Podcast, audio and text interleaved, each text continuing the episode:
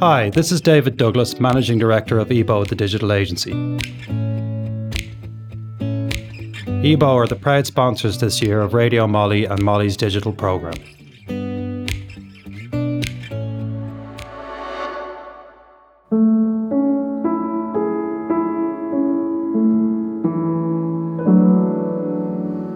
You're listening to Writer Presents. This edition of Writer Presents was written and presented by Sally Hayden. Sally Hayden is an award winning journalist and photographer currently focused on migration, conflict, and humanitarian crises. She has worked with Vice, CNN International, the Financial Times magazine, Time, the Thomson Reuters Foundation, the BBC, the Washington Post, the Irish Times, the Guardian, and the New York Times, among many others. Sally has reported from many countries across the globe, including Nigeria, Iraq, Syria, Sudan, Lebanon, Jordan, the Democratic Republic of Congo, Panama, Cambodia, Liberia, Kenya, Uganda, Somalia, Niger, and Sierra Leone. Her writing has been translated into nine languages, and she has appeared as a TV and radio guest. Sally has a law degree from University College Dublin and an MSc in International Politics from Trinity College Dublin, where her thesis was on post conflict societies and theories of civil war resolution. Her first book, My Fourth Time We Drowned, was published in 2022. Writer Presents is produced with the support of the Arts Council An Chomhairle Ealaíon. For more from RadioMoLI, visit radio.moli.ie.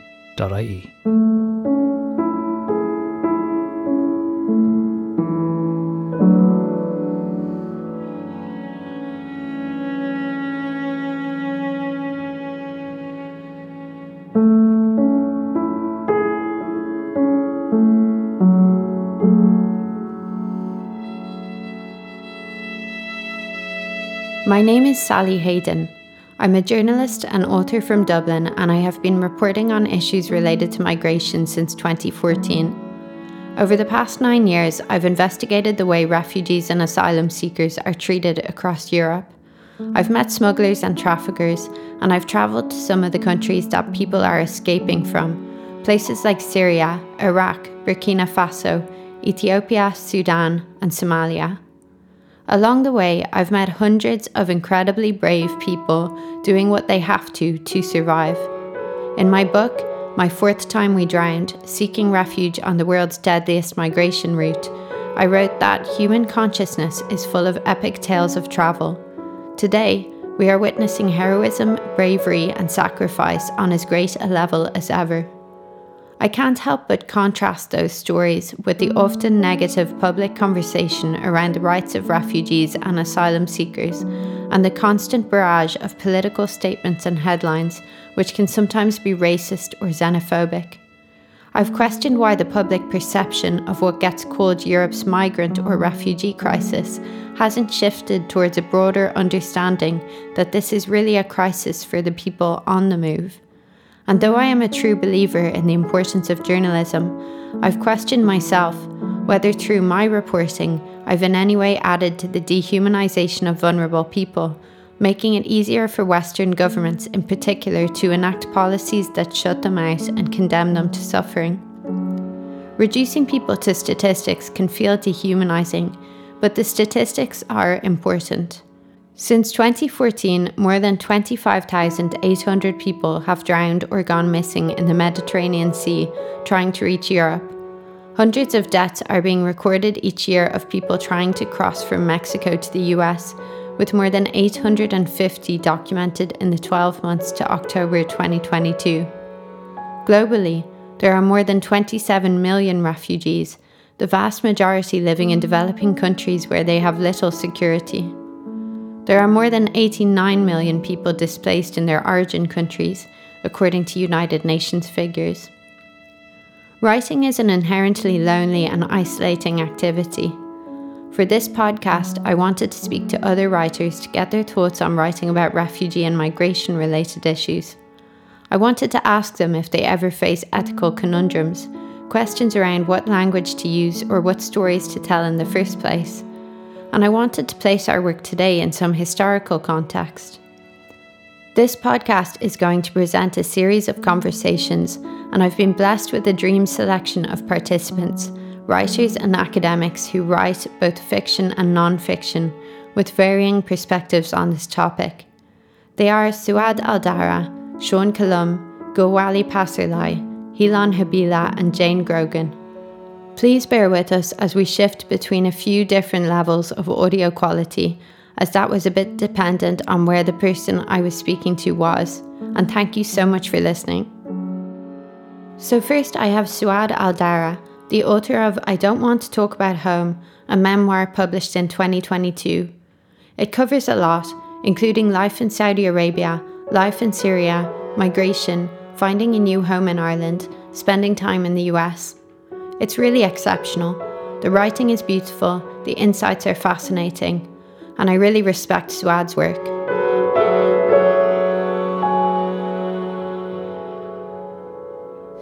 With me, I have Suad Aldarra. Thank you. Thanks, Sally, for having me. Um, so I guess uh, I may as well start straight away. Um, in that, in saying that, one of the questions I started this podcast thinking about is why more news stories focused on migration aren't told through the prism of heroism or love and your book is in part a love story.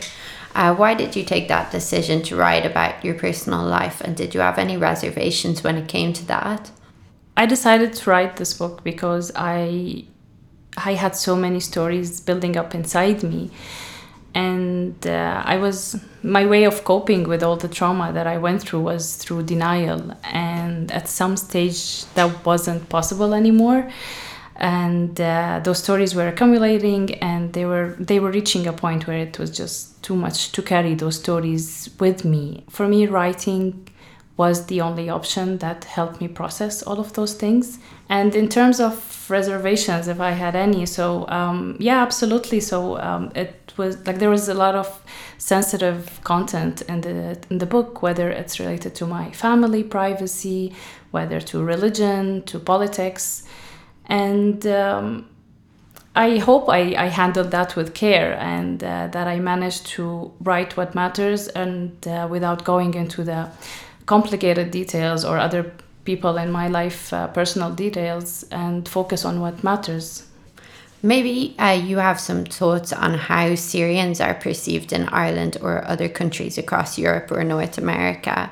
I mean, I don't know if that was a motivation when it came to writing the book like but but what is right about those perceptions and what is wrong there's definitely um, lots of misconception there and uh, several wrong ideas that i found myself facing every time i answered that question where are you from and as soon as i say syria i see all kind of reactions and uh, of course the media the way it portray uh, the uh, syrians there that uh, that affects how people um, deal with Syrians because many of those people who I meet, they've never met Syrians before.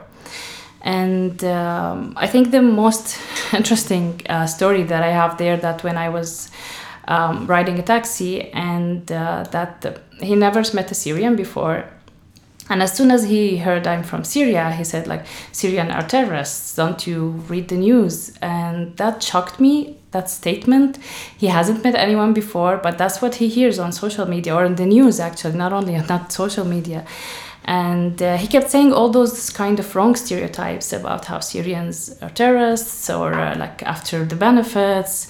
He also claimed that my house where he picked me up that that the government paid that for me and like I tried to explain that how I pay taxes, everything. Like I tried to correct his misconception, but he didn't want to listen.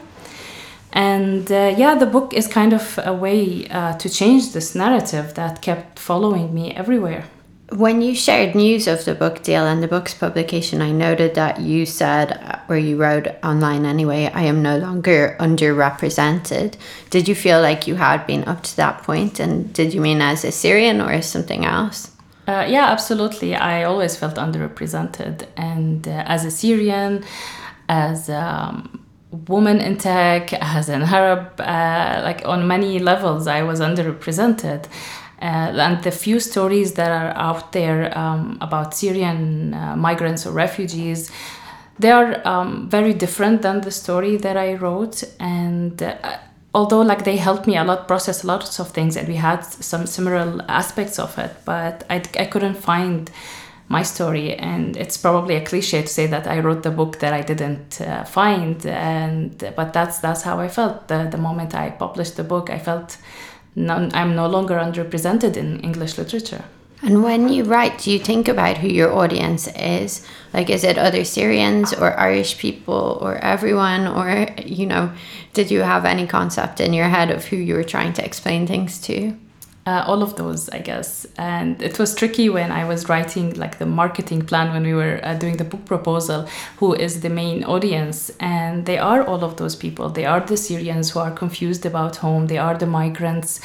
They are the Irish or the hosting societies for uh, migrants and refugees. And I keep getting messages from people from different backgrounds, different religions, and they all could connect with the book, which is amazing. You're a computer scientist and have worked a lot with data, including data gleaned from social media. And you've seen the masses of information that's available on Facebook, for example, where exiled communities come together to talk and share accounts of what they're going through. Do you think that what you see there tells a different story than what is reflected in the European public's understanding of migration? Uh, yes, I do think so. I, I, I just don't think that many Europeans understand that there are no legal and safe ways for Syrians to, to travel. And that's the message I keep repeating everywhere when people um, argue against the inhuman boat trips. That there are no legal ways and it's either die in the war or go over the sea. You can't just go to an, the airport and book a trip and fly safely to a safe place. And that frustrates me that it should be as simple as just allow humans to go on an airplane instead of letting them go through the sea and through this horrible um, trip. And yeah that's that's a story i feel it's not clear yet like they that. keep referring them, to them as illegal migrants. And that's the thing like there is no legal way. For your masters you use data analytics techniques to analyze news around refugees in the hopes of highlighting xenophobia in the news. What did you find? So for this project i um, i worked on i worked using um, far right uh, data from british newspaper and I had to go manually through uh, headlines to label it as xenophobic or not based on several criteria. And it was a very painful process but uh, like uh, the goal was to be able to train a machine to be able to automate this and give a score on an article whether it's xenophobic or not those articles just make it worse. Uh, they um, increase this gap between the uh, the public and the migrants, and they make integration harder. They make uh, the two communities just don't want to um, integrate anymore or don't want to have anything to do with each other because of all those negative stereotypes. In the book, you speak about working in the UNICEF headquarters in New York and being faced with imagery related to Syria on every floor in photos, maps, fundraising campaigns. How do you perceive the role of NGOs in terms of public understanding about refugees, and do you think it's damaging at all? I think NGOs, um, like in good intention, uh, while building building their fundraising campaigns, they kind of focus on darkish pictures of refugees in camps and um, sad looks, uh, poor language skills, and this image like that's used to gain empathy, of course, and which is sometimes like it is a true image of some of the places or some of the refugee camps, but unfortunately it gets generalized to all refugees or to all migrants and uh, that's how people who never met Syrian would always assume that this is how they look for, uh, like. And uh, one time, like I was walking in the streets and I met someone random. and they were asking me about one street in, in Ireland, and they realized I, I wasn't from Ireland and they asked where are you from? I said Syria. And the lady suddenly said like are you cold? Do you want uh, do you want to take my jacket? Do you want gloves? And she assumed automatically that I was cold because of that campaign that was that about Syrians were freezing in, in camps and tents. So that image is kind of damaging and uh, but as I said, like I, I, assume it's in good intentions to raise awareness of the harsh situations, but unfortunately it gets generalized. you write about going to a Christmas dinner with a humanitarian organisation in Ireland where there was a luxurious hall, ornate tables, fancy food, and people in suits and dresses. You write, I never understood the need to spend tons of money on conferences and assemblies and celebrities instead of giving the money directly to refugees and other causes. I struggled to watch the way people could distance themselves from the human suffering happening in real time and enjoy a fancy dinner. I could see the ghosts of the miserable faces who had died during the war or while crossing the sea floating in that fancy hall.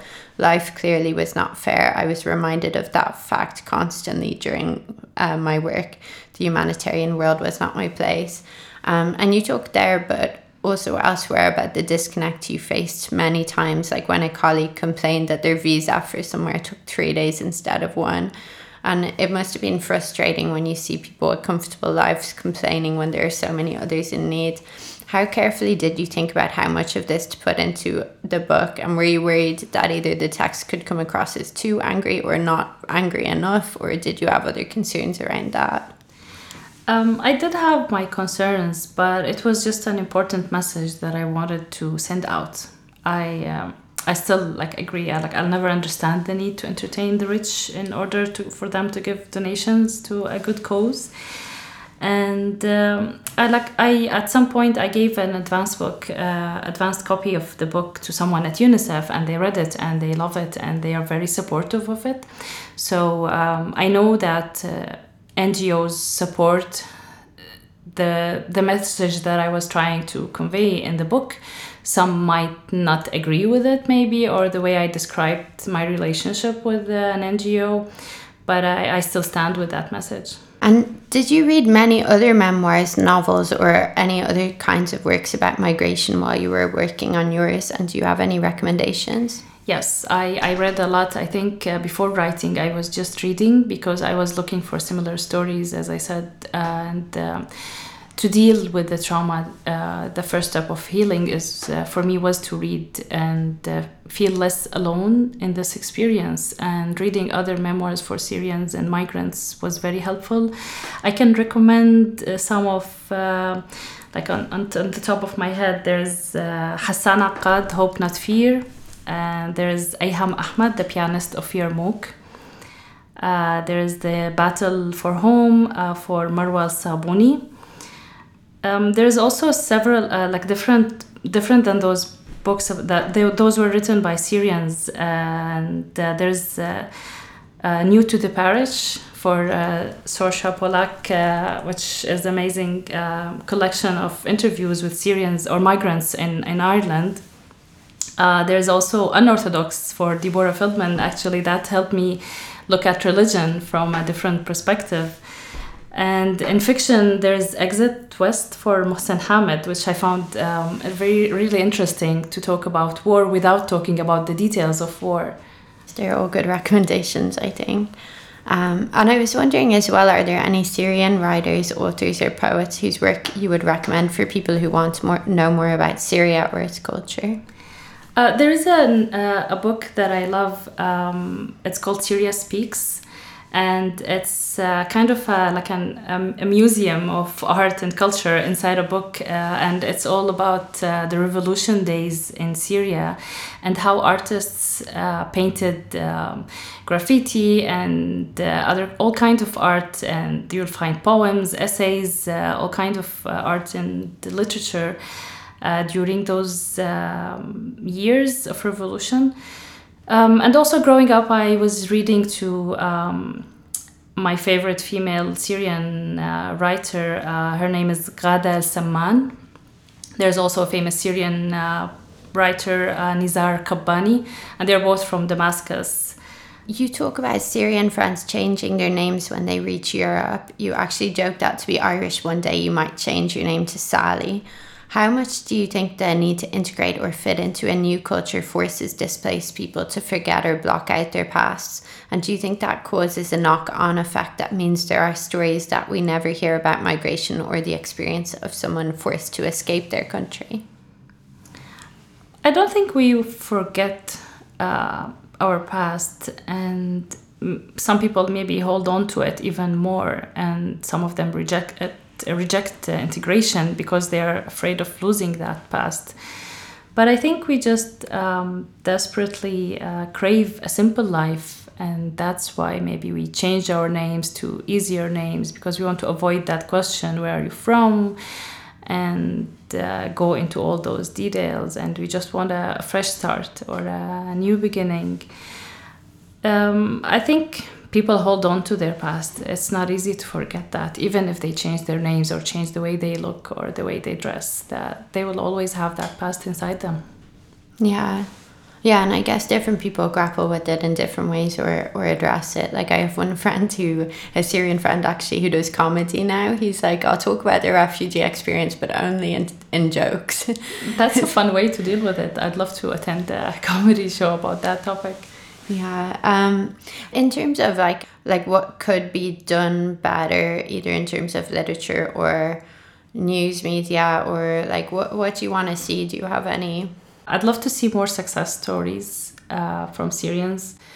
So the, the the media focuses usually on camps and boats and uh, tragedies. So that's part of the picture, but that's not the whole picture. So it'd be great to shed the light on other parts of that big picture show Syrians or migrants in other domains, and definitely integration when we have those migrants in, in journalism, other sectors, uh, in publication, for example, um, that would help tell the, the full picture.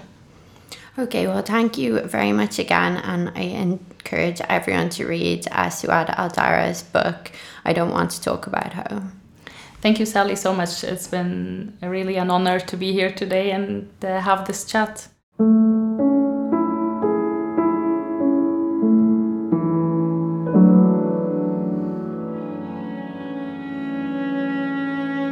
So, next I spoke to Sean Columb.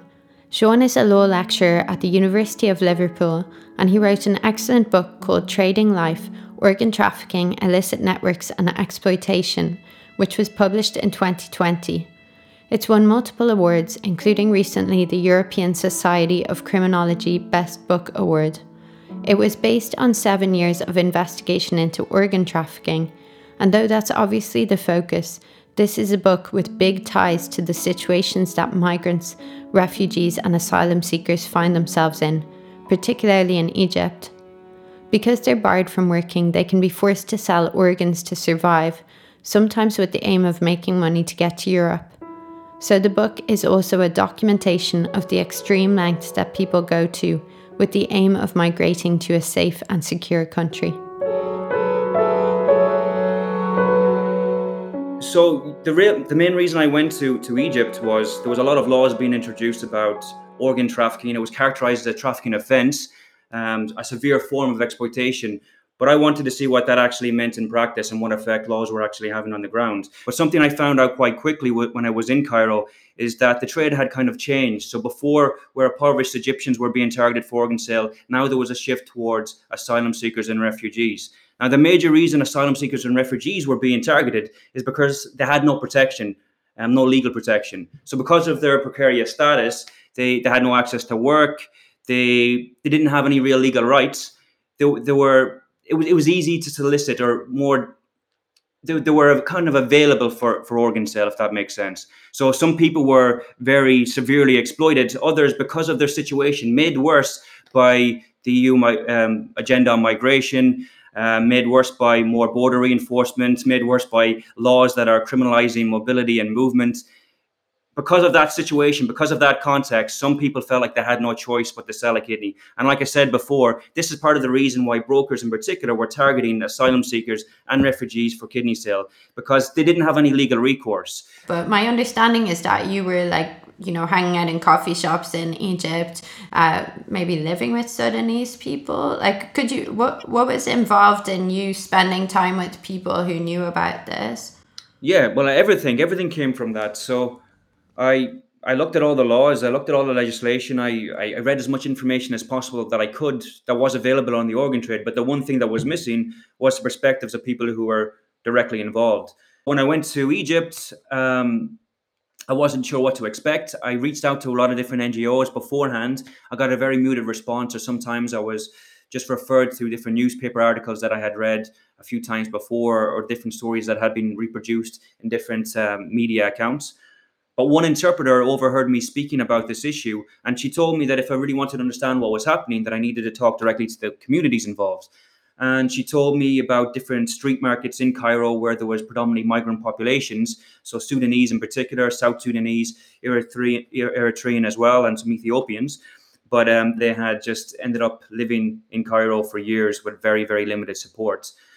I went to the street markets. I, I, tried to speak to people involved. Obviously, I didn't walk around asking people have they sold a kidney, but um, like I, I was interested, and uh, I I went to one particular place quite often. I had some coffee. I got talking to one person in particular. We built up a good rapport, and I, I told him about my research. And at first, he was a bit, I guess, a bit wary of me, a bit suspicious.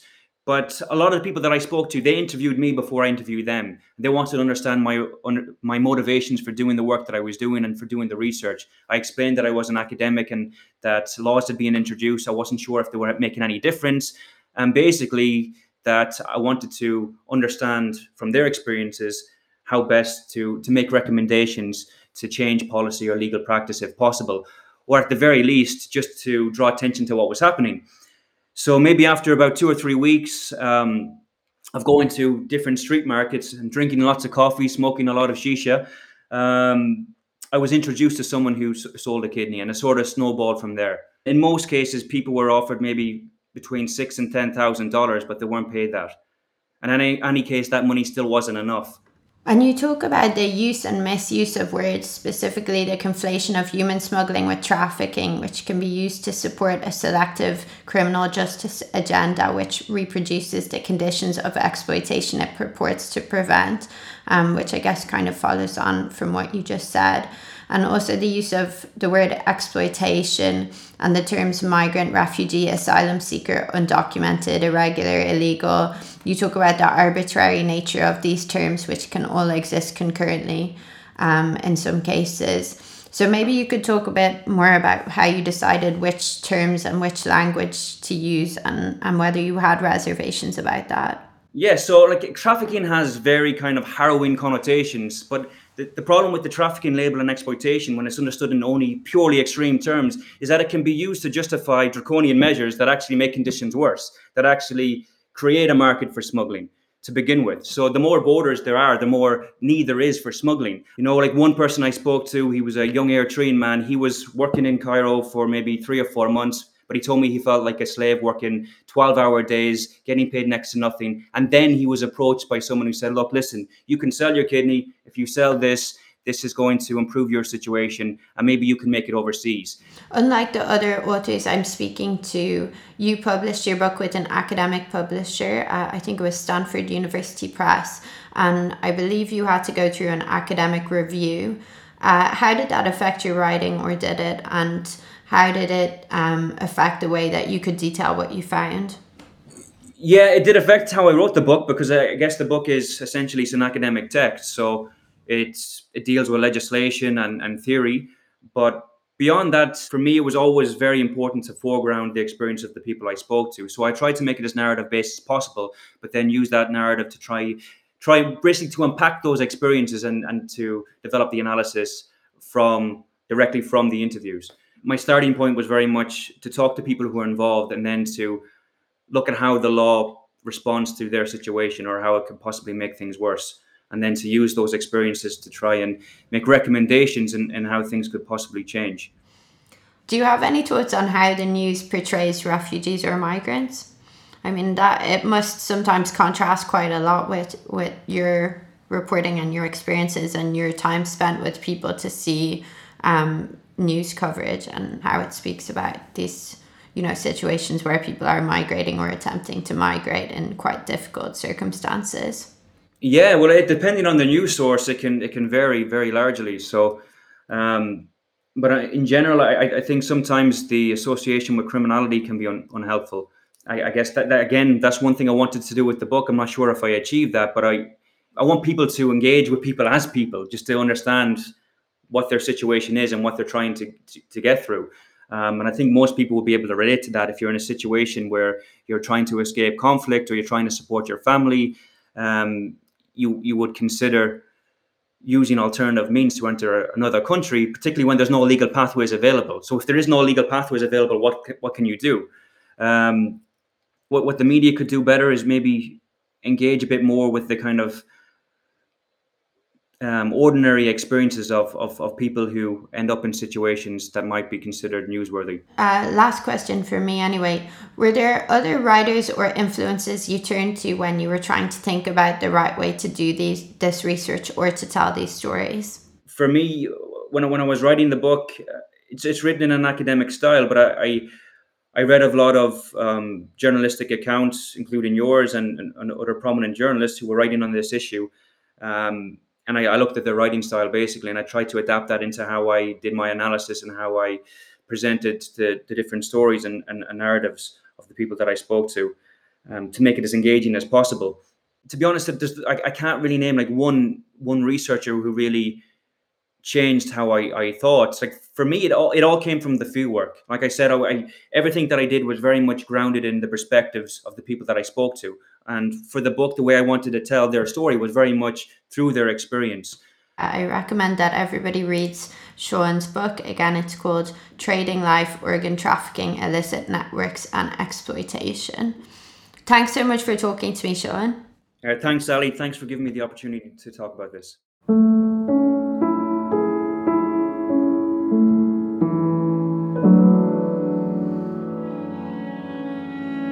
My next conversation is with Gulwali Passarlay, an Afghan writer and refugee advocate whose debut book, a memoir, was called The Lightless Sky An Afghan Refugee Boy's Journey of Escape to a New Life in Britain. It came out in 2015, the year of the so called European migrant crisis, when 1.3 million people claimed asylum in the EU after fleeing the war in Syria and a range of other situations. I spoke to him about what that was like. You're joining me from the UK, right? Yes, Sally, yes. Um, maybe you could talk just initially about what it was like, you know, releasing the book and that following year, how that was for you. Sure. So The Lightless Sky was published in October 2015. Um, it was an interesting time. I was doing my final year at University of Manchester. Um, my politics and social science degree, and the opportunity came about to write my story.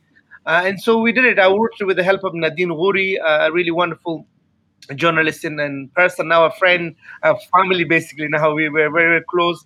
And she helped me put my words on paper. So uh, it was emotional and mentally challenging recalling my story, but actually was also very distressing to then watch the news and then it became a very timely thing. Uh, my story was, you know, 10 years old by, by then um, yeah, and I, I, guess it must have felt slightly like you then were a go to person or, you know, becoming kind of a spokesperson for all people in this situation when, of course, you can't, you know, speak for everybody. You can't embody everybody's experiences.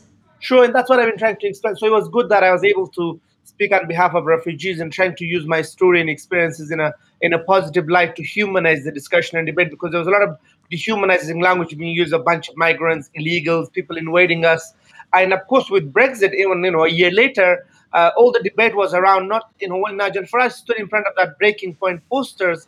They were not Romanians in the poster. They were not you know Eastern Europeans. They were specifically refugees, Afghans, Syrians, and others. So the idea that Britain was leaving the EU, it wasn't so much to do with you know European migrants. It was to do with refugees and the fear of these people coming to the UK. So I felt yes, of course, and I was trying to explain that you know my story is just one of a kind. There are millions of other stories refugees are individuals. We can't brush them with the same brush. There's a lot of stereotypes about refugees and uh, this idea of victim. People say, "Oh, how come are these these guys refugees and asylum seekers when they have phones?" And, and funny, funny enough, I just came back from Moldova, visiting a, a, a shop that we have a, a charity that I'm involved with, Refugee Supports Europe, and I saw these Ukrainian people coming to collect food, and it's done in a very we give aid with dignity in a, in a really nice and humanized way and they had cars. They were wearing nice clothes and they had phones. And so they were you know and then this idea of refugees that some people have is completely you know uh, out of the window. So it's like how could you a refugee? You have a car you have a phone uh, and you are in that situation. So uh, you know refugees are a very diverse group of people with different needs and different um, experiences and struggles i guess. As you said you had been in the uk almost a decade at the point when your book came out. Did you feel like you noticed kind of the general public's um, discussion, you know, the way that they spoke about refugees or the way that the news spoke about refugees, did that shift at all or um, how was it over that period of time? So for the 10 years I was in the UK, for five years I was actually in a legal limbo with the Home Office in the government. So I didn't really have time to think about what the people were saying. But then when I started, you know, becoming an activist and campaigner and a humanitarian, I saw the narratives, and I, you know, whenever I used to get invited on, on media, um, I remember even the media used to struggle to just, you know, I was a student. They wouldn't even say I was a student. They would just call me a migrant or refugee from Afghanistan or whatever. They wanted to label me in certain ways. And I felt very uncomfortable because I said, okay, that's just my legal status. I'm an activist, I'm a student, and then I became an author. And the media in the UK was very uncomfortable with actually, you know, writing uh, my title as an author. Um, and so, yes, I saw the discourse in the changes of language. I think with the at the peak of the refugee crisis with the Syrian situation, there was some, you know, positives in terms of like the UK decided to take 20,000 uh, Syrian refugees, which was a very small number. You know, there were like four, or five million uh, refugees in neighboring countries. But nevertheless, it was a positive development. We had a, a march in London, a protest. Uh, about uh, you know, hundred thousand people came out on the street to say that we needed to do more. And I mean, as a as a writer, and uh, obviously as someone who speaks a lot, um, you must have to think quite carefully about the language that you use. And we see, um, in terms of migration and, and refugee issues, you know, so many words have become politicized and phrases as well. Like, is that something that you think about a lot? Do you do you question yourself and even the way that you use certain terms or certain words? Sure, that's a really interesting point. Again, I do. I'm more of a speaker than rather than a writer, and sometimes I do find myself, you know, using words that I feel uncomfortable with. You know, even the idea of calling someone refugee or migrant is a distinction. A migrant could be anyone comes here for work, for studies, for tourism. There's nothing wrong being a migrant, but it has become loaded term refugees have specific rights in you know uh, and states have an obligation and duty to uh, to fulfill it. I go to events and meetings and stuff people say oh these are our refugee people these are our uh, these are my refugee people or these are our refugee employees. And i feel really uncomfortable like i'm saying look these are individuals you got to say these are you know this is gulwali this is ahmed this is mahmoud or whatever. Uh, or you could say perhaps these are our syrian friends or these are our new afghan neighbors. Using this terminology of even people who are actually refugees this is just their legal status this doesn't define them. Uh, and I find it hard when I see people being labeled in certain ways. Uh, oh, these are undocumented, or these are asylum seekers. These uh, labels are used for a specific purpose, which is their legal definition. And I feel like the public should just be more cautious. One thing that has repeatedly occurred to me while reporting on migration is that in literature and in films, there are epic stories of migration which show things like heroism, the love that propels people but news coverage and the general public in Europe's understanding of these journeys as they happen today doesn't seem to be from that perspective. Um, I think it's pretty clear that you did one of these epic journeys. You traveled through 10 countries. Uh, there was, you know, incredible bravery on display. You were imprisoned. You arrived in the UK when you were just 13. How do you convey the gravity and enormity of that sort of journey through words? That must have been a challenge. It has certainly. It was a challenge because for me it was a, a normal thing I did because most of my Afghan friends and people they ask me, "Oh, you have written book about your journey." What we we all did it. So for us, it was a, a very normal, basic thing that we did. But in fact, when it, in actual fact, it wasn't a normal thing. So it was hard because you know it was a year-long journey. I was just 12, and I was writing it 10 years later and to trying to go back to these memories where I wanted to move on from, and I didn't really see the significant bit, uh, you know, um, in the previous years because I thought it was it, this is what just happens to refugees. This is part of our journey and experiences and struggles. Actually, you know, we could have wrote a lot more about you know different countries and cities. I remember a lot more than what is already in the book. The challenge was because I wasn't uh, 12 and 13 years old anymore. I was trying to write it as, as, as a child and, and how I, I was feeling and thinking at the time. So yes, it was not easy. It was a challenging process. I actually remember uh, a Syrian friend and journalist, Ziad Gandour, who I met in Calais, saying he hadn't understood Joseph Conrad's Heart of Darkness until he did the journey from Syria um, to Turkey across the Mediterranean and through Europe. Uh, when you were when you mm-hmm. were making that journey, do you do you remember ever like thinking about how you would explain it to someone later on i mean of course you weren't making notes for a book in your head you know at age at that age but but were you thinking about that Sure. Well, no, really. So what we think about is, for example, whenever we used to be with other refugees and people and friends, we used to tell stories of our experiences of being deported, being in prison. So we always used to share stories and experiences, and it was a, it was a, an interesting pastime thing we did because we'll be like eh, in basements, we will be in really unpleasant places like a chicken coop or place where you keep animals. So we we told stories, some some of good time stories, some of these adventure stories uh, from our experiences. And you know, we tried to find out whether other people's experience of crossing borders was similar to ours. It was just it was nothing more than just a kind of a pastime and interesting to hear what was happening in people. If people have were deported from other countries and places, just to find out. We're just curious to see, you know, how things were. Could we make it there? You know, what happens if we get arrested? How to how to await police? It was more of a practical stuff as well as you know, storytelling times for us. Yeah. And your own story is about love as well. You talk about your love for your family and also your brother, who, like you said, you were reunited with quite coincidentally but amazingly in London. And your mother um, sent you away because she wanted to save you. You know, that's also an act of love. Uh, do you think that these stories of love, of family ties, are stripped out of the general public's um, understanding of migration or even the media's narratives around migration? Yeah, most certainly. I mean, my mother saved us, but she also lost us. And this idea of love and sacrifices and uh, and friendship in these positive stories, the media are not interested in this. They they don't want to humanize because then once they humanize refugees and asylum seekers or migrants, then the public will be more sympathetic. And you, and you write in the book um, how you were regarded as like incredibly suspicious once you reached the UK. You were accused of lying about your age, about where you came from. How do you think this kind of hostile suspicion affects how survivors of these types of journeys speak about what they've been through, or or maybe how they decide not to because they know that accusations can be made against them? Yes, completely. So you know, most most refugees, most of my friends, they don't want to speak about uh, about their experiences. They don't want people to know they were asylum seekers or refugees because they just want to live their life. Yeah, it's just a really strange process that you go through where you're being dehumanized, you're being treated as a, as a criminal, your credibility is questioned. You know, imagine they don't believe your nationality, they don't believe your date of birth, they don't like what else do they believe? It's just very unpleasant. And uh, I'm not surprised, especially now with this new anti-refugee legislation in Britain, sending people to Rwanda and treating, you know, creating a two-tier system. They want the public to, to know that they're doing something about this so-called uncontrolled migration, illegal migration.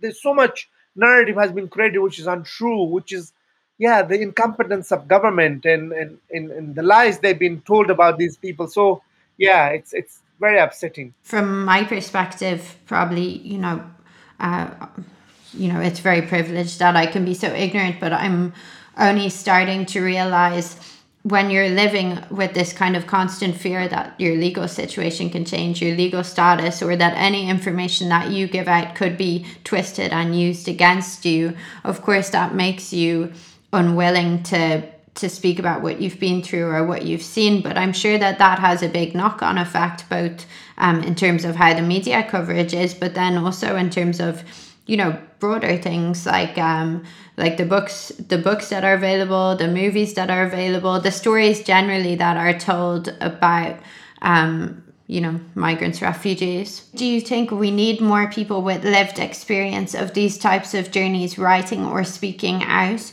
Um, and what is needed for that to happen? Most certainly i think you know I, I, I encourage people to write and share their stories and experiences I'm more interested about people's aspirations and dreams and hopes rather than that. Because you know people want to like this idea of oh refugee story people think oh it's about victimhood it's about sad stories it's, it's about struggles and hardships.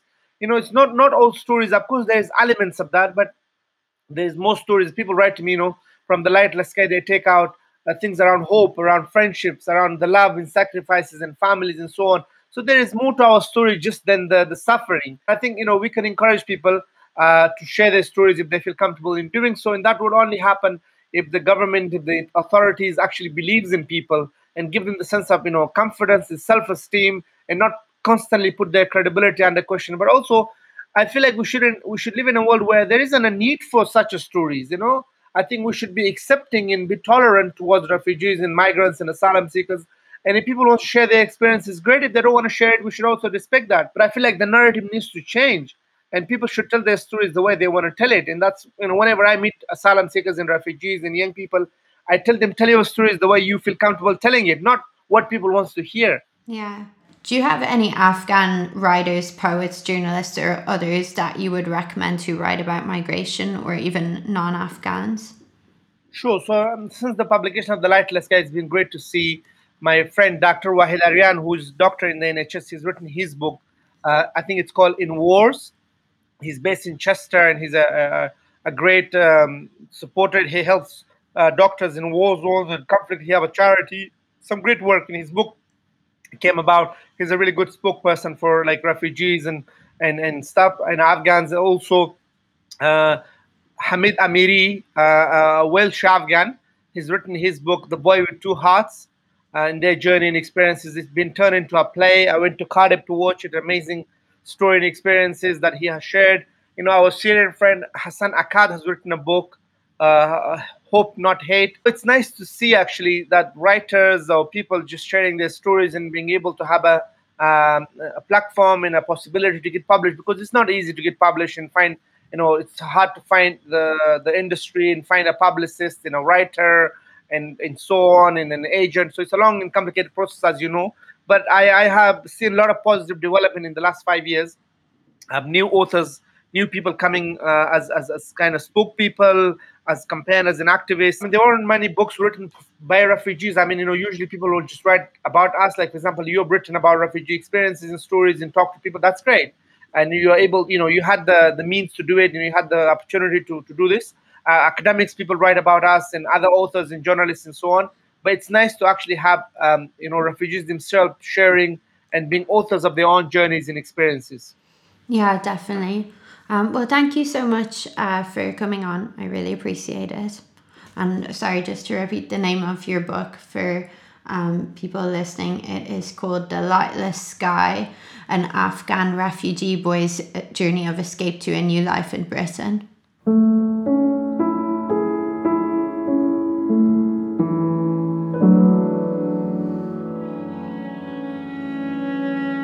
Now I'll speak to Helon Habila, a Nigerian novelist and non-fiction writer who has won many awards, including the Caine Prize and the Commonwealth Writers' Prize. He joined me from Virginia, where he teaches creative writing at George Mason University. I also asked Helon about the publishing industry and whether he thinks it is limiting the types of stories we hear about migration. Helon, I came across your work through the book Travelers, which I know is your fourth novel, and it's kind of interconnected vignettes largely about Africans in Europe, which are woven together through one nameless academic. Um, who I think is Nigerian and he's based in Berlin, and it was published in 2019. Um, and yeah, I love this book so much. Uh, congratulations on doing it. Thank you. Uh, I guess my first question I mean, the title itself, I think, might be considered by some people as a statement. I read that you used the word travelers in an attempt to avoid the use of the word migrant, which has become kind of a, a bad or politicized word in the media. And you've said we are all travelers. And I was wondering if you could speak a bit about that. Oh yeah, um, you're right. I, I didn't want to kind of um, narrow my focus by calling it, you know, migrants or immigrants or something like that. And you're right. You know, there's so much kind of pejorative um, meaning attached to the word migrants. It's become so politicized. Behind the word itself, travelers, I wanted to ask the question, you know, who travels? Why do they travel? How do they travel? Why do some people, you know, travel so easily, so freely? Literally, you know, they roll out the red carpet for them when they travel. And whereas others, travel means risking their lives and that of their families. So it's the politics behind that that interests me and the human story behind that that interests me and the history behind that that I kind of wanted to interrogate in, in the book. Yeah, and I, I mean, I guess um, your book, not to give anything away, but the kind of one of the messages of it seemed to be that this could be any of us as well. And I think the Ukraine invasion, um, certainly here in Ireland, has made a lot more Irish people realize that that having to do this type of forced migration is something that actually could kind of come out of nowhere and could happen to you at any point in your life. Yeah, very good example. And also, I think for the first time, people are seeing that, you know, that could happen to anyone. It's not about poverty. It's not about um, this this word they always use about economic migrants and all of that. But you know, it doesn't have to be about the economy. It could just be that you could have millions in your bank, and you wake up tomorrow and you have to leave your country or your home um, for some reasons. And we see that, like you said, in in Ukraine. Now, people because this is so close to home, it's beginning to change the way they look at migration and and and migrant crisis and people who travel i think it makes them understand they open their homes you know and the politics is kind of put aside for the moment and we see people as human beings yeah And, and why did you make it as into fiction? I mean, do you think that there can be more power in fiction than in nonfiction? Um, I know you've also written a bit of nonfiction. yeah fiction has always been full of you know stories of migration. You know you could say that the quintessential story is always about leaving home setting out. A stranger comes to town a stranger leaves town. You know i think nabokov said that that's all stories have to do with that. And when you go back to the foundational texts of western literature or even in Western literature it's about you know conquest people being forced out of their homes um, the odyssey people traveling to go and wage war and make other people homeless you know? And that's that's basically the story of um, literature. So the the tropes are there. So it's easy for me to kind of build upon it and and kind of expand it and particularize it um, to to the african um, you know reality in the of the 20th century or 21st century and look at it and ask myself how does it look? What does it mean you know to to to to be an african with our history of colonialism um, our relationship to the west and how all of this kind of came about. What is it? So i wanted to kind of contextualize it and i thought fiction you know would be a way of doing it in a kind of metaphoric but also kind of realistic way. And kind of on that point, I mean, do you have any thoughts on the news media, on the way that the, you know, so-called migration crisis has been covered? And do you think there there could be more borrowed, I'm not saying borrowed from fiction in the sense of fictionalizing things, but do you think that there's something that's gone wrong that there seems to be so much dehumanization now of, of people? yeah i mean i don't want to generalize um, but you can divide it into two. There are those who are kind of sympathetic to to migrants, and then you have the direct opposite of that, the the rhetoric. People like Trump, you know, calling migrants rapists, you know, and criminals.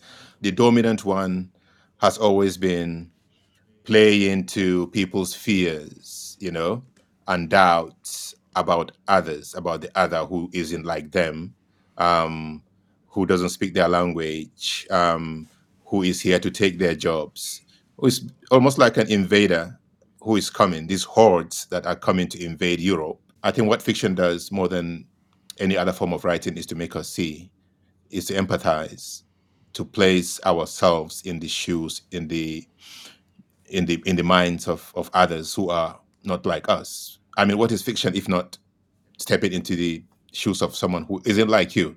I mean, I can read the works of Dickens, of Homer, nothing to do with me. I'm from Africa. I didn't know what snow looks like, you know. But you you understood when you read it because you you empathize because the writer has taken the trouble to kind of take you step by step into the minds and lives of of these characters, and so that's that's really what I thought, Yeah. you know, I, I wanted to do. Yeah. I think a lot of journalists have been asking themselves, have we played a role in in kind of the current narrative that is that can be anyway very dehumanizing or unsympathetic and you do feel like you write a news story and you say you know 200 people drowned and that obviously doesn't capture who was in that boat like their hopes their fears their families their you know their heroism their their ties whatever Yeah, yeah, exactly. I like the way the the, the, the use of the word heroism. Um, and I, I always say that, you know, if these characters in my book, if they were white people from the West, they will make movies about them. They will be heroes. They will celebrate them, you know. But because they are not, they are from this part of the world. They are basically seen as a threat, you know. So that's that's also a kind of relative way of looking at at things. How do we cover these stories? How can we be more sympathetic to others who are not like us? do you think that racism plays into the way that migration is spoken about or written about and understood in the US or Europe Racism plays a very very big part of it, and you have to again. I keep coming back to Trump because it's such a perfect example. It's such a low hanging fruit, but it's so true that you know he himself said it. You know, these are criminals and rapists um, because they are they are other. They are the other. You know, they are not white. They are not American. So they and then he calls all the Africans um, countries as you know what you call shithole countries. You know, excuse my language, but that's that's he's taking, of course, his lead from others who have done it before. It's not just he's not inventing this thing; it's been it's in existence. You have to look at Hungary. You have to look at these countries who build walls around their borders and prosecute all these migrants. One of the reasons is because they are just not like them. You know, they have a different history. Exile is such a disorienting state. People who haven't traveled, who haven't lived outside their homes, don't understand this. But you're trying to reinvent yourself. Everything you know, or everything you knew, has disappeared. You have to start learning almost as if you are a child. Um, you have to reinvent yourself. There's this beautiful book, um, Lost in Translation by Eva Hoffman. Beautiful book. It's a nonfiction book about this um, Polish Jewish family who migrated to to Canada um, because, of course, of um, pogroms and, and persecutions, and she has to learn English all over again. Well, not all over again for the first time because she never spoke English, and she would be sitting with friends, and she will listen to them, and she can't tell a joke, and they look at her as an idiot you know and she would tell herself i'm such a smart person. I'm i'm considered funny you know back in poland. But now they i can't even tell a joke. And the worst is the parents who are also smart and it, but they can't even speak the language. They have to depend on their own children who are quicker to learn the language. They become such helpless figures you know. So that's that's this orienting aspect of, of of travel and of migration and of exile a lot of the discussion about around stories told about migration is about movement but a lot of the reality it seems to me like is staying still you know waiting for things or or trying to come to terms with things Exactly. It's about waiting, waiting, doing nothing. I've met these people waiting for their application for for asylum. You know, they're told that it's going to take maybe a few months, and they've waited for like five years, ten years. They haven't heard anything. I mean, they have to survive because they cannot legally work.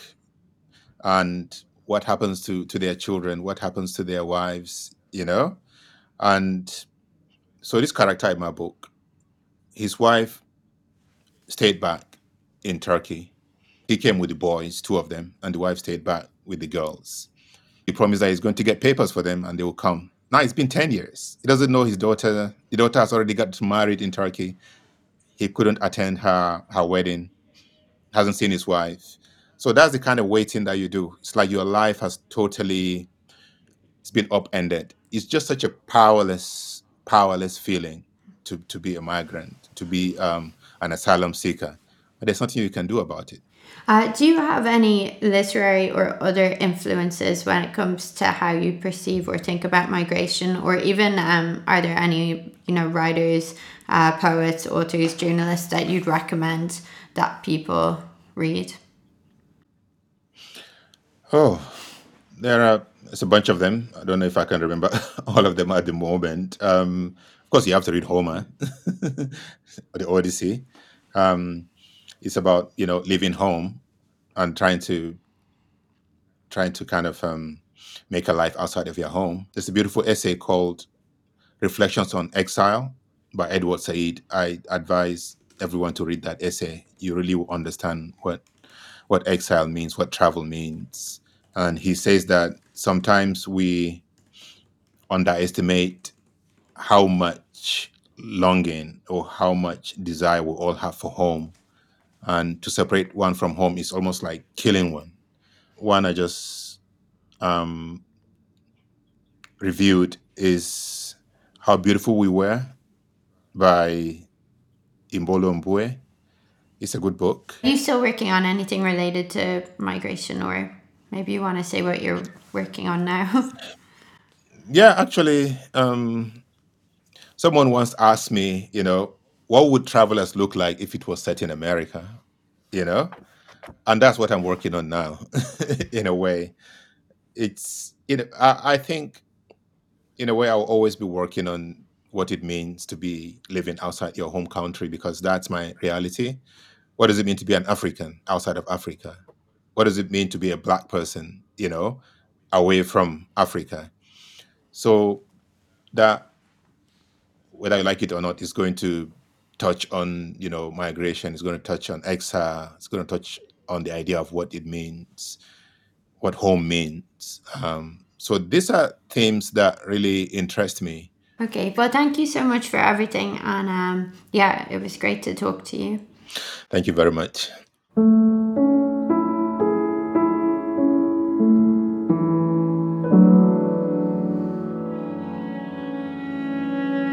Lastly, I spoke to Jane Grogan, a professor in UCD School of English, Drama and Film. I wanted to ask her about how migration has appeared historically in literature and how it has been addressed in different ways through different genres. We got in touch first because I was thinking about the idea for this podcast um, and migration, how it has been shown through literature historically and through the epics. This week, I coincidentally got an email from a teacher who works at a school in Brussels, and he said he has been using Virgil's Aeneid to teach his third year Latin group about aspects of what refugees go through trying to seek safety. The Aeneid was written by Virgil between 29 and 19 BC, and it's really a reminder that people have always been migrating throughout history. Jane, maybe you could just talk a bit more about migration as we've seen it in epics. In Epic, yeah, sure. Um, Epic has always been interested in travel, uh, travelers, in migration, in people who've had to move from one place to another um, because of force of circumstance, because of war, um, because of uh, um, criminality, because of um, all kinds of different different pressures um, in, their home place. And Epic tends to be a form that focalizes, um, that brings into view the actions, the tribulations, the travels, the journey, the sufferings of people when they are pushed out of their home place uh, and have to take a journey. Um, and the Aeneid is a really good example of that, actually. And the romance genre, which is a long narrative genre, goes back to classical times around 5th century BC. Uh, maybe you could talk about a little bit about migration in relation to that. I know it also plays a role.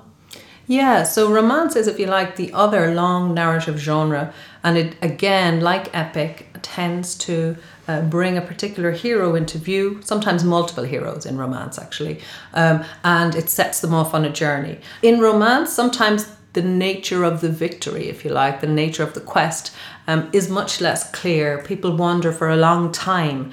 Um, they don't necessarily understand what it is that they're wandering for. The Odyssey itself, in fact, in some ways, is more a romance than an epic. And Odysseus's key qualities in it are his wiliness, his ingenuity, his cleverness, his ability to improvise um, in particularly challenging situations. Whereas the job of somebody like Aeneas um, is much more straightforward. It's to honor uh, is to honor his duties, his duties to family, uh, to his country, to the Trojans, to his father, and to his descendants. His job is to leave Troy, um, to get through this episode of wandering, to turn his back on the wanderings, um, and to then move forward to Italy and settle and found the, um, the the dynasty, I suppose that will that will eventually lead to the establishment of Rome. He goes from, from Troy, he ends up mostly, they almost reach Italy and then they get blown by the winds uh, in, in, a big storm. There's great images of storms in the Aeneid. And they get blown to the coast of North Africa where he lands in Carthage. Um, and Carthage, interestingly, is a city that has recently been founded, as, as the Aeneid has it, by Dido, a Phoenician queen uh, who's been betrayed by her brother back in, back in uh, Tyre of, the coast of Lebanon. Um, so she has actually sort of, her, her brother had murdered her husband, and so she had to flee. And they established, she establishes a new city, um, uh, the city of Carthage. Um, and Aeneas lands in Carthage and has very a couple of very affecting encounters actually with Dido. He falls in love with her, uh, and this is one of the things that he ends up having to turn his back on her in order to to to establish Rome. Um, but but when he lands, he comes across a temple in which he finds depictions of his own history of the fall of Troy, um, and he gets to retell his story. And she welcomes uh, him and his men in, and she says, "Come in, gentlemen, under my roof. I too have had misfortunes." Of this kind, and know what it is to be driven by events till fate has now brought me to rest here. So she is herself a displaced um, uh, person who has had to begin anew and found this new city. And she, in fact, offers them a place there. She offers them a community and a space to, to build their line there. But Virgil has to move Aeneas onwards to Italy in order to complete this move towards glorifying the establishment of the Roman Empire, uh, this, this destiny um, that he has. Because Virgil is trying to connect with the Greek myths, but also provide Rome with its own glorious epic history as well. Yeah, you know, it's kind of strange for me to hear because my reporting has focused on people trying to get from North Africa to Italy. Yeah. Um, obviously, what, 2,000 years later or more, and how difficult it is. Um, do you think that these stories, like, or these epics even, uh, that they offer any insight into how the general public at that time felt about migration? That's a really good question. Um, I suppose epics have been read at different times in different ways. They're often, this one, for example, the Aeneid is a Latin epic, it's been translated at multiple times. One thing that's been kind of interesting actually about translations of the Aeneid is that it often gets translated by um, people or poets who are marginalized in some way. So it becomes a way uh, for people who feel like they don't have a voice to kind of reinscribe themselves to to to take on these important um, uh, stories themselves. Um, in terms of how they regard, I think I think you're right. I think that epics have always been a good place to assess um, people's sense of themselves as as mobile agents or as agents who could lose anything in an instant. Uh, one thing epic makes very clear is that um, is that things are things are unstable. The world we live in is unstable great uh, misfortune can strike you very suddenly, and it's how you engage with that um, and the kinds of stories that come out of that. And sometimes, very often, in these classical epics, it's not the fault of the humans what happens to them, it's the fault of the gods. So there's an interesting sort of um, way in which you think readers maybe are being asked to consider um, what it is to be. Uh, um, at the whim of fortune, at the whim of circumstance, at the whim of of wars. And, and, and what they narrate are always wars and um, uh, um, colonization and the sort of um, appropriation of other people's lands. I mean, it's interesting even that you say that because some of my reporting, interviewing people who are kind of trapped in um, this cycle today, they all say the same. They'll say, you know, everything was left up to God. I, I realized that I, I had almost lost my agency and I was at the whims of others who couldn't be relied on and basically just had to entrust my fate to God. So, just to move on to uh, a few questions about genre, uh, if that's okay. Yeah. Um, you teach students about literary genre and the art of writing. So, you teach uh, Shakespearean comedy, Greek tragedy, American short stories, poetry. I feel like migration and related issues play a role probably in all of these. Um, yeah, they they do, and in very different kinds of ways. If you wanted to tell um, uh, a, very a short but hard hitting story about migration um, that that that uh, takes a kind of a deep dive into a situation or an image or a moment and cracks open um, all the challenges of that moment and then leaves the reader in this quite intense, transformed place. There's a very powerful impact that the short story might have in those ways. Um, Greek tragedy uh, sets us up for a fall. We know this hero is not going to, things are not going to end well for the hero. And I saw an interview on YouTube with you where you said that different types of genres can have different types of politics embedded in them. And I found that comment really interesting. And right now, there's like a lot of politicization of migration, and there's a lot of kind of dehumanization of migrants and refugees, you know, particularly ones coming from Africa or the Middle East seeking sanctuary. Um, and I don't know if you think like there's any specific genre that is more sympathetic or that can can create more empathy towards people um, because it seems to me working as a journalist like the news media it generally doesn't obviously there are exceptions but you know the way that we have to write about migration for example like when it, there's a shipwreck i write you know 200 people died in a shipwreck. I don't have time to go into all their stories and to explain who they were and their hopes and dreams. And you know i think more of us are questioning whether we've contributed to the dehumanization of people just simply because of the genre that we're using i guess to to do our work. So i don't know sorry if that's a clear question but i was wondering if you've thoughts on it. Um, yes so okay I think one thing that we, we can and should be doing um, is being critical of our own literary tradition and the ways in which we've written about um, people from Africa, people from Asia. Um, that doesn't mean that it's always been entirely critical or, or disparaging or dehumanizing. It hasn't. In fact, there's long periods and there's definitely genres like romance in which um, uh, in which a much richer history of engagement uh, uh, is is visible.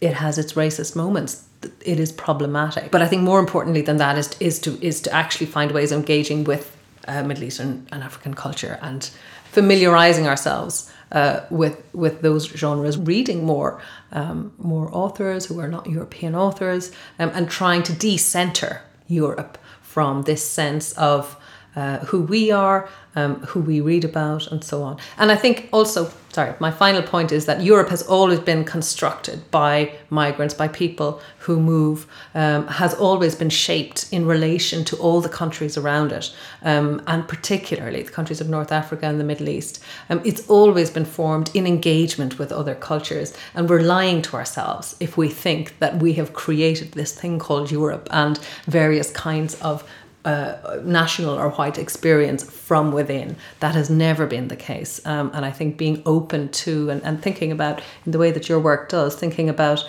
um, how migration has always been part of the story of who we are and how we became who we are um, uh, is, is, is really crucial. Thank you so much, Jane. That was really interesting. Thank you, Sally.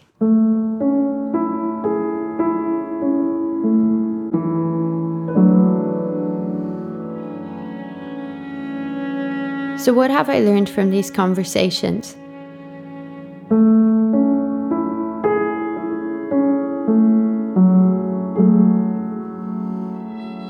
I've learned that other writers grapple with the same questions that I grapple with.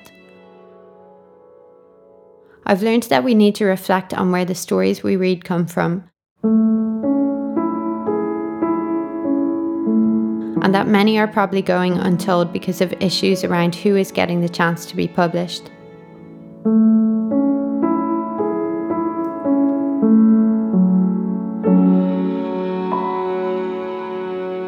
There is certainly not one refugee or migrant experience.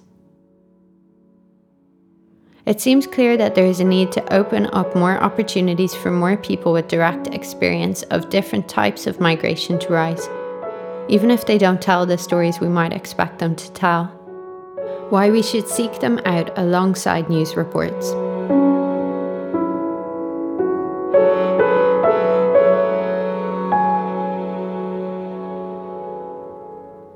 And I've been reminded that all of us writing on issues related to this need to stay self reflective as to our own work, even if we write in different genres and have very different goals.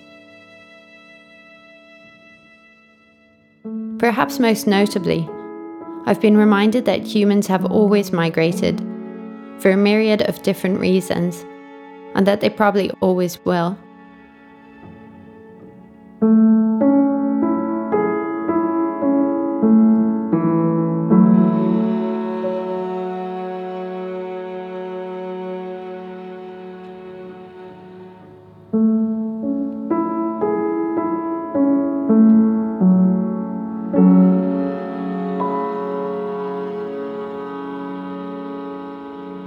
You've been listening to Writer Presents. This edition of Writer Presents was written and presented by Sally Hayden and produced by Ian Dunphy and Benedict Schlepper Connolly. It was edited and mixed by Ian Dunphy. The music was composed by Benedict Schlepper Connolly and performed by the composer with Nathan Sherman. Do check out Sally Hayden's book, My Fourth Time We Drowned, which is available from the MoLI shop. Writer Presents is produced with the support of the Arts Council An Chomhairle Ealaíon. If you've enjoyed this programme, do consider buying MoLI membership for yourself or a friend. It's the best way to support the museum and our programming. Visit moli.ie forward slash membership to find out more. For more from RadioMoLI, visit radio.moli.ie.